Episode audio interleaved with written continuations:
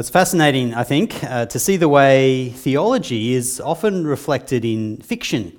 The stories that we tell, many of them, are clearly influenced by the great truths of Scripture. And the story of Jesus, a king who comes to save and lead his people, well, that's a story that's reflected in popular media, books, movies, over and over. I'm a fan of The Lord of the Rings. Don't know whether you are too. I read the books when I was in high school and went to see the movies when they came out on Boxing Day, 3 years running. It's not hard to see the themes of Scripture reflected in J.R.R. Tolkien's stories. The Return of the King is the third book of the trilogy, and one of the main plot lines centres on Aragorn, heir to the throne of Gondor. This is what he looks like in the movies. The people of Middle-earth are in great battle with the evil Lord Sauron. The key battle towards the end of the book centres on the city of Gondor, and Aragorn, well, he's by birth the rightful heir to the throne there.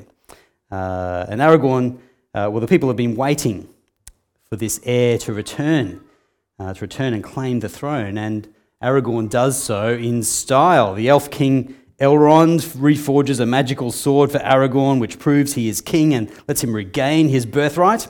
Aragorn uses the sword to claim the allegiance of an army of men trapped by a curse in the realm of the dead. It's a pretty fascinating story. And as king, he promises to release them from their curse if they'll fight for him. He leads this army to Gondor, where at the last pitch of the battle, he overtakes the forces of Sauron and saves the city from certain defeat and death. He then takes his place as king of Gondor, and lots of other stuff happens before the book then finally ends. Now, J.R.R. Tolkien was a devout Roman Catholic, and while he hated allegory, the Lord of the Rings is not written as a Christian allegory at all. You can certainly see elements of Christian theology throughout his stories. The long-awaited king who comes with the authority to sit on the throne and with the power to save his people from evil and lead them to a better future. But that's as far as we'll draw that illustration, because while Tolkien's stories are fiction, entertaining, but pure fiction, the story of Jesus is absolutely true, and far more complex and impressive and powerful than any work of fiction. Matthew's Gospel, his account of the life and teaching of Jesus, shows us a long-awaited king, the Son of God no less, who is born to save his people from sin and death, and who calls his people to follow him as he takes his place as the king of God's everlasting kingdom. Jesus is God's saviour king, who has the authority and power to save his people. The first four chapters of the Gospel of Matthew, as we'll see, establish Jesus' identity and his authority. His identity and authority as Saviour, as King, and as the Son of God. And then much of the book, much of the Gospel shows us this authoritative figure in his teaching, in his actions. The narrative of his life shows us Jesus calling his people to follow him, teaching them how to live as his disciples. Chapter 4, verse 19, has Jesus calling his first disciples.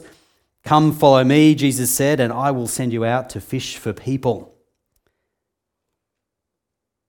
Gives us some info there about the task of Jesus' followers as well by the end of the book. And we've looked at the Great Commission already this year. Jesus declares his authority and his presence with his disciples as they obey the command to go out and fish for people, to make disciples, to call others to follow him. Matthew 28, verses 18 to 20.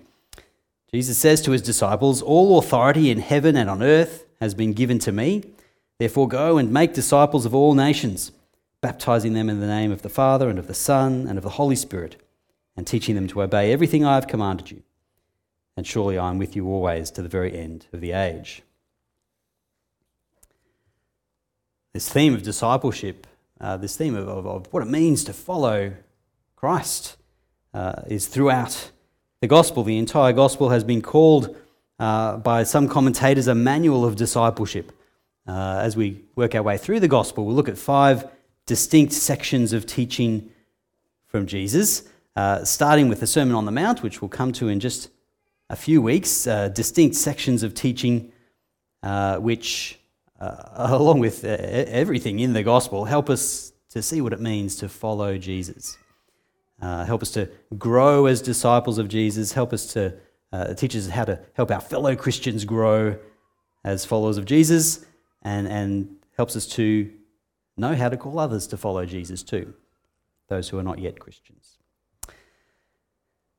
The first few chapters of the gospel, as I mentioned, lay the foundation of Jesus' identity and authority. They give us the reasons to follow him. From chapter 1, verse 1, Matthew's genealogy shows that Jesus is the Saviour King. He is the King, the Christ, sent by God to save his people and to bring the nations into his kingdom.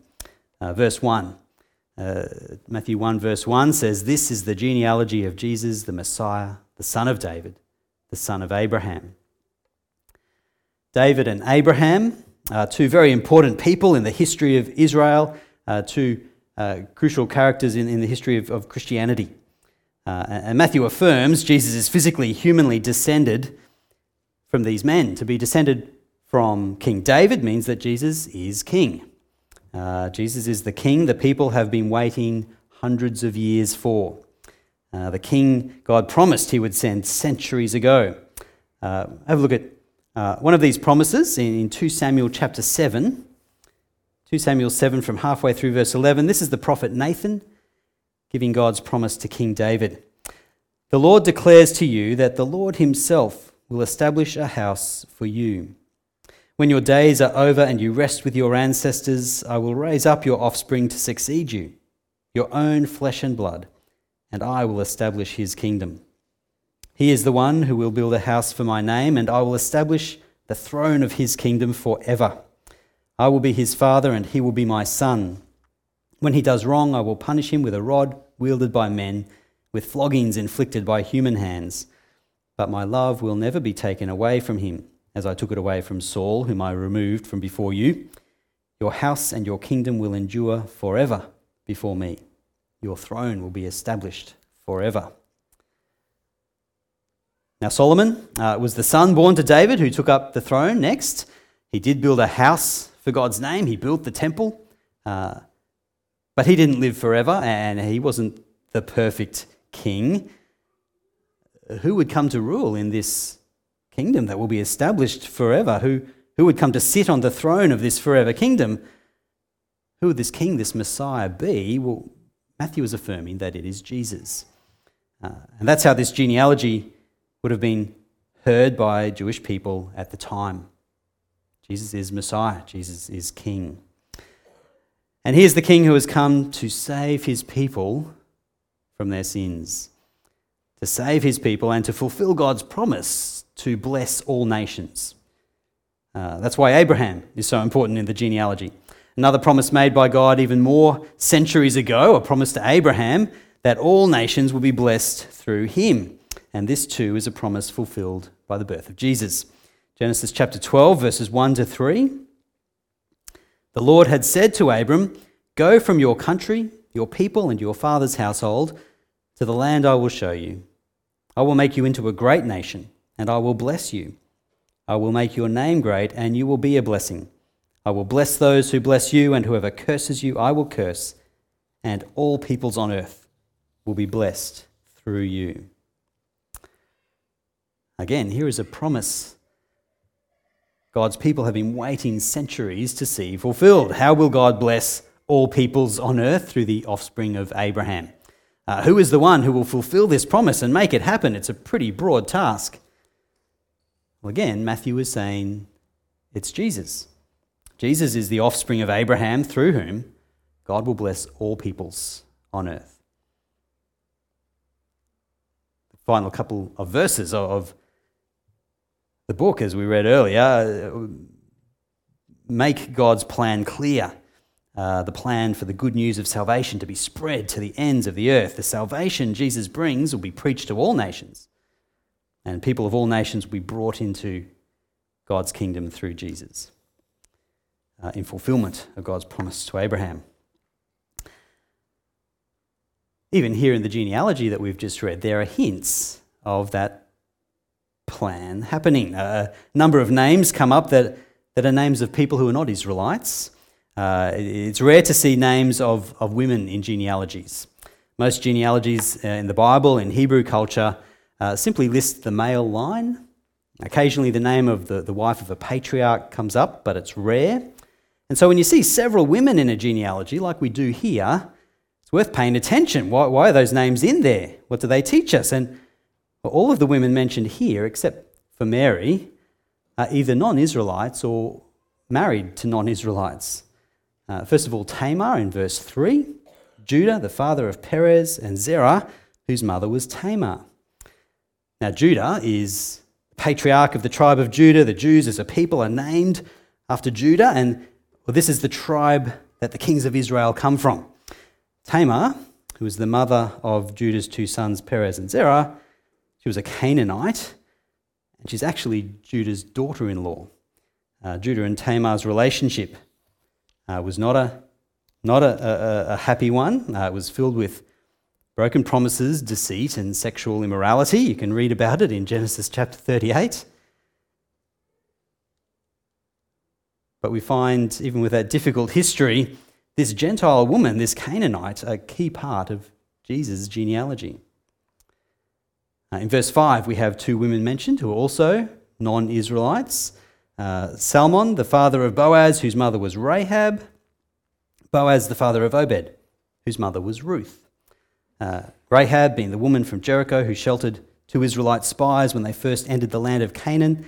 She traded her hospitality for her life, and the Israelites spared her when they conquered Jericho. And Ruth, in the second half of verse 5, was a Moabite refugee. Moab was another nation that were enemies with Israel. As a widow, Ruth returned to Bethlehem with her mother-in-law Naomi, and well, this young woman from a foreign land should have had no prospects or expectations in Israel, and yet she married and gave birth to the grandfather of King David, became part of the story of God's redemption of his people. You don't usually see women mentioned in Israelite genealogies, so when you do, it's worth taking notice. It's highly significant that three non-Israelites are part of Jesus' genealogy. Remembering the reference to Abraham in verse 1, remembering God's promise to bless all nations through Abraham, well, we see the promise, the beginning of that promise being fulfilled, even here in the family line of the Messiah.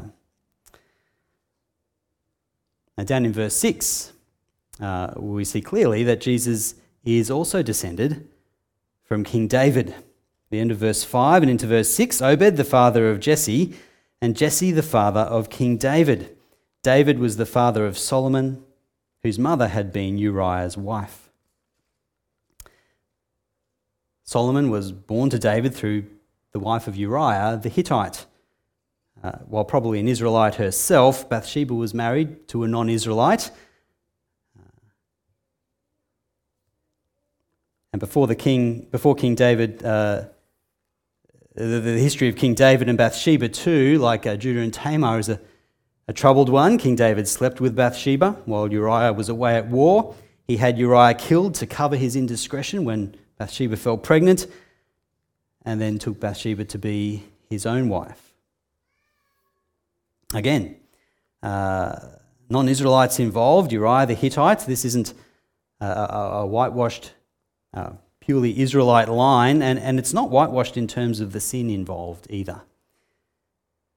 If you look hard enough into any of the people's lives in this genealogy, it becomes very clear why they need a saviour. For the most part, you don't have to look very hard at all. The sin is there as Matthew's readers read this genealogy. Further down in verses 7 to 11, we have a list of kings following on from David, some of whom were good kings and others who were awful kings who turned away from God, who abused their power, who abused their people. It's a good thing that Jesus is descended from King David. He is the king who God promised centuries before, but the kingly line Jesus is born into is a line of imperfect humans, all waiting for God's perfect king to come and save them. and to rule them forever on the throne of God's eternal kingdom. If this family history wasn't true, Matthew would hardly have written it. There are reasons here to discount Jesus, the involvement of Gentiles at key points, the sin and immorality involved. And at least to outward appearances, that extends to Jesus' own birth. He was conceived out of marriage, which today might not raise any eyebrows, but in Mary and Joseph's day, was shameful. To the untrained observer, it appears that Jesus was an illegitimate child like so many in his family line. Even Joseph thinks this is the way it is at first. Have a read from verse 18 with me. We'll read the birth narrative. Verse 18. This is how the birth of Jesus the Messiah came about. His mother Mary was pledged to be married to Joseph, but before they came together, she was found to be pregnant through the Holy Spirit. Because Joseph, her husband, was faithful to the law and yet did not want to expose her to public disgrace, he had in mind to divorce her quietly. Now, God's plan of salvation looks like it could be derailed before it starts. Joseph makes the assumption that most men would, and he wants to end the relationship quietly for Mary's sake. But Jesus' story isn't like the story of so many of his ancestors. Read verses 20 to 21. But after he had considered this, an angel of the Lord appeared to him in a dream and said, "Joseph, son of David, do not be afraid to take Mary home as your wife, because what is conceived in her is from the Holy Spirit. She will give birth to a son, and you are to give him the name Jesus, because he will save his people from their sins." Now, Jesus' conception is a miracle, and his life as a man will mean salvation for his people. Jesus' name is the Greek form of Joshua, which means God saves. Jesus is the Christ, the promised King, the Messiah sent by God to save his people from their sins. And going back to the genealogy, this is why it's important to show that Jesus is descended from David and Abraham. God promised David that someone from his family would rule forever. God would provide a king who would establish God's kingdom, who would sit on the throne of that kingdom forever. Jesus is that forever king. And God promised Abraham he would bless all nations through him. Jesus is the fulfillment of that promise. Through the salvation Jesus provides, he fulfills that promise. These are promises that only God can fulfill. How does God bless the nations through Jesus? Well, by saving his people from their sins. Again, the angel there says to Joseph in verse 21, he were to give him the name Jesus because he will save his people from their sins. Matthew was giving his readers compelling reasons to follow Jesus. Jesus' very name tells us why he came and why we should follow him. Now, people name their children for different reasons. Often the parents simply like the name. As I mentioned to the kids this morning, my first name's Bradley. I think my parents just liked that name.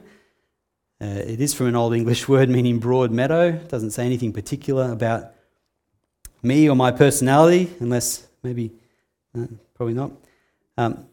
Some parents have other reasons for naming their children. There was a couple in Indonesia, as I also mentioned to the kids back in 2019, who named their child Google.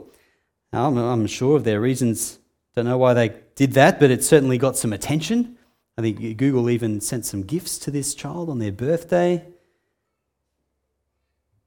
Jesus was named, though, for a very specific reason.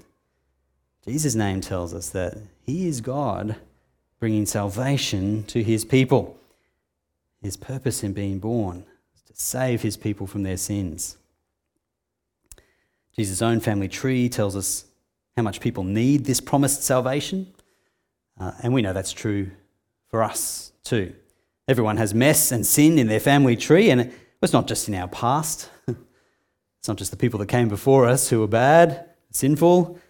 Sin is the mess that people create every day that shows that we need saving. We damage relationships with our pride and selfishness. And we do things we know we shouldn't do. We don't do the things that we know we should do. We try to rule our lives without God and we make a mess of it. We're all caught in the messy reality of sin. It's a symptom of our broken relationship with God. That's why sin is there in our lives, because our relationship with God is broken.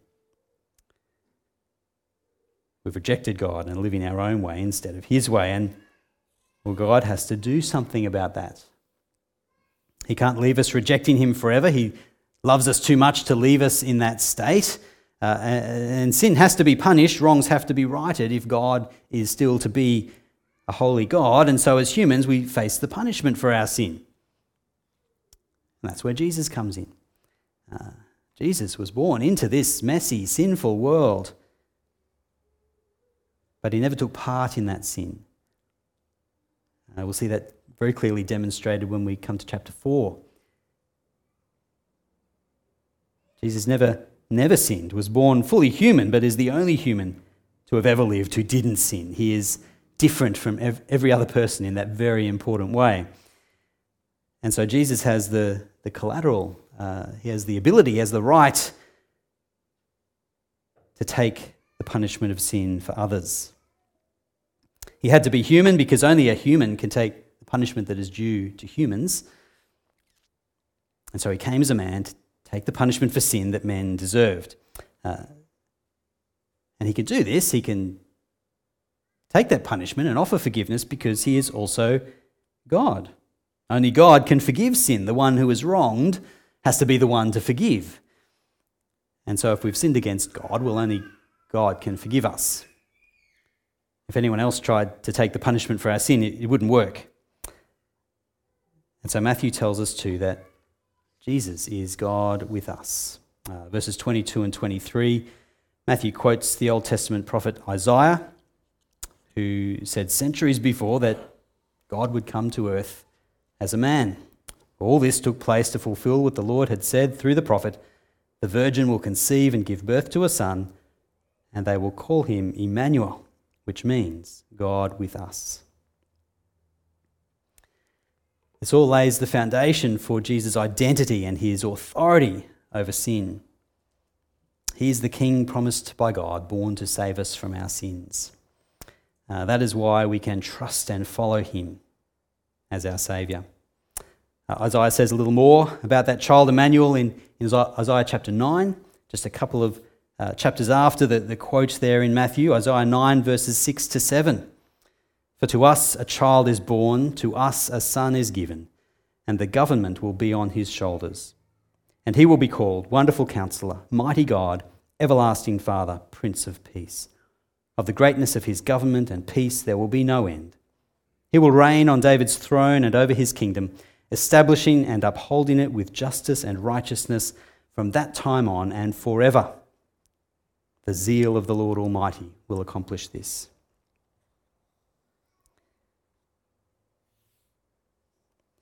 Jesus was born in humble circumstances, yet he is the promised King and Saviour sent by God to save us from our sins. He grew up to become a man who would give his life, dying on a cross, to pay the penalty for sin, to receive the punishment that should be ours, and would rise back to life again to sit forever on the throne of God's heavenly kingdom. And now through believing in him and his sacrifice, we can be forgiven, have our sins paid for, have the hope of eternal life to look forward to. What greater news could we hear as sinful people? What greater news could we dwell on? And for our part, we are simply to receive the salvation that is freely offered and follow Jesus. We will learn. Jesus will teach us how we can better do this as we read Matthew's Gospel together. Let's pray and ask him to continue teaching us. Please pray with me.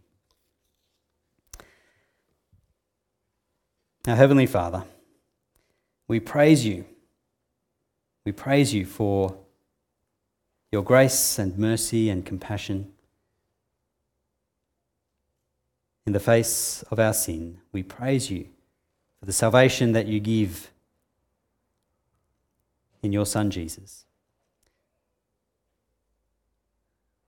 We praise you and thank you that Jesus was born to save us from sin. We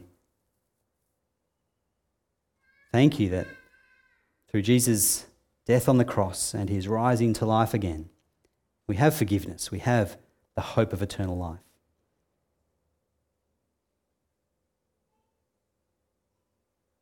Remind us daily, Lord, of Jesus' power and authority. Remind us daily of what he has done for us and how we ought to follow him. Help us to learn more and more as we read your word, as we read through the Gospel of Matthew together. Help us to learn more and more of what it means to be disciples of Jesus. Help us to help each other in following Jesus.